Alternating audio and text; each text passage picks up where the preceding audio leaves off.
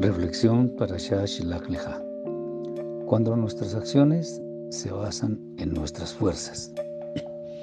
El ser humano en no pocas oportunidades tiene la tendencia a no querer recibir instrucción porque considera que su propia sabiduría es suficiente para que todo le salga bien cuando realiza alguna acción.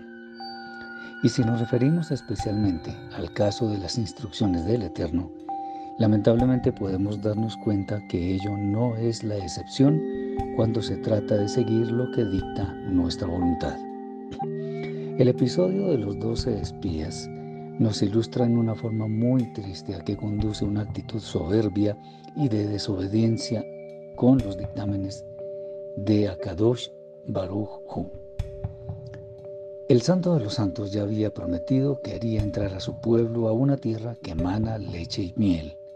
No obstante, y aunque ello fuera así, los hombres quisieron verificar la tierra como si las promesas del Eterno no hubieran sido suficientes.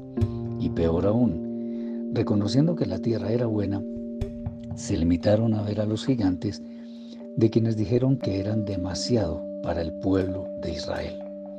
Estas personas solo vieron que sus propias fuerzas no eran suficientes para entrar y por ello se lamentaron hasta el punto de poner a todo el pueblo en contra de solo dos personas que dieron un informe favorable, Yoshua y Caleb. Pero justamente estos dos hombres establecieron una gran diferencia. Ellos dijeron que aún los gigantes eran como pan comido, porque el Eterno había hecho una promesa que se cumpliría rigurosamente. Ellos entendieron que cuando el Eterno decreta algo, no existe nada que se pueda interponer en su cumplimiento, ni siquiera nuestras propias debilidades. ¿Cuáles fueron las consecuencias? Los diez hombres que hablaron en contra de lo que el Eterno había prometido murieron poco tiempo después.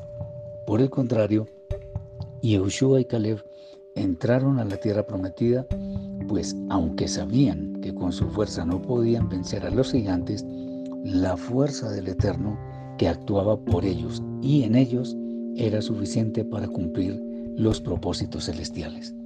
No olvidemos que siempre que el Eterno habla, cumple lo dicho sin importar nada más. Esto debería servirnos para tener la suficiente confianza en que Él decreta y por supuesto nosotros somos parte del plan y tenemos que cumplir con nuestra parte, pero Él cumple. Esto es, podemos tener la certeza de que si no confiamos en nuestras fuerzas, sino en la palabra de Akadosh, de seguro lo que Él nos ha encomendado hacer será exitoso con nosotros como sus instrumentos. Confiemos en el Eterno que es fiel. No basemos nuestro éxito en nuestras propias fuerzas y hagamos eco de lo que dice el profeta. Maldito el varón que confía en el hombre y pone carne por su brazo y su corazón se aparta del Eterno.